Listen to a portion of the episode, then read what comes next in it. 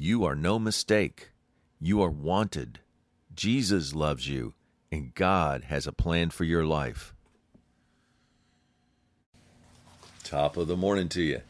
When we read Jeremiah chapter 1, verses 4 through 5, with the eyes of love and a firm determination to get to know God better, we make an amazing discovery that we can just pass on by and take for granted if we're not careful. This is a statement by God given to Jeremiah to encourage him, but it's true for us as well, for God is not a respecter of persons. He will provide every person with the opportunity to receive blessing, and what a blessing this verse is.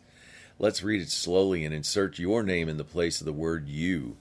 Verse 4 This is the word of the Lord. Verse 5 Before I formed you, put your name in, in the womb.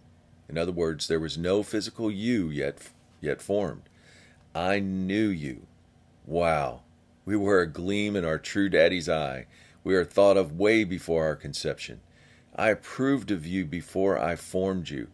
Not only were we thought of, but the idea of us was pleasing to God.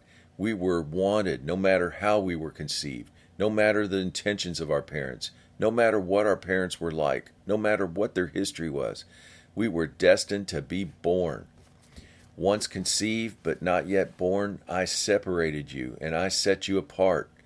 From conception on, this is where He used the best part of our parents and their DNA and chromosomes, etc., to make us unique there would be no one like us in the world. I consecrated you. God has great plans for our life. While in the womb, we were we had potential, we had meaning, we have promise. It's at this point that we're made vulnerable to the free will of our parents. Will they choose to go through with this birth, thereby releasing this newborn life teeming with God's approval, or not? Word of encouragement there's a lot of messages that we can discern from the scripture, but the encouragement today goes to those who made it.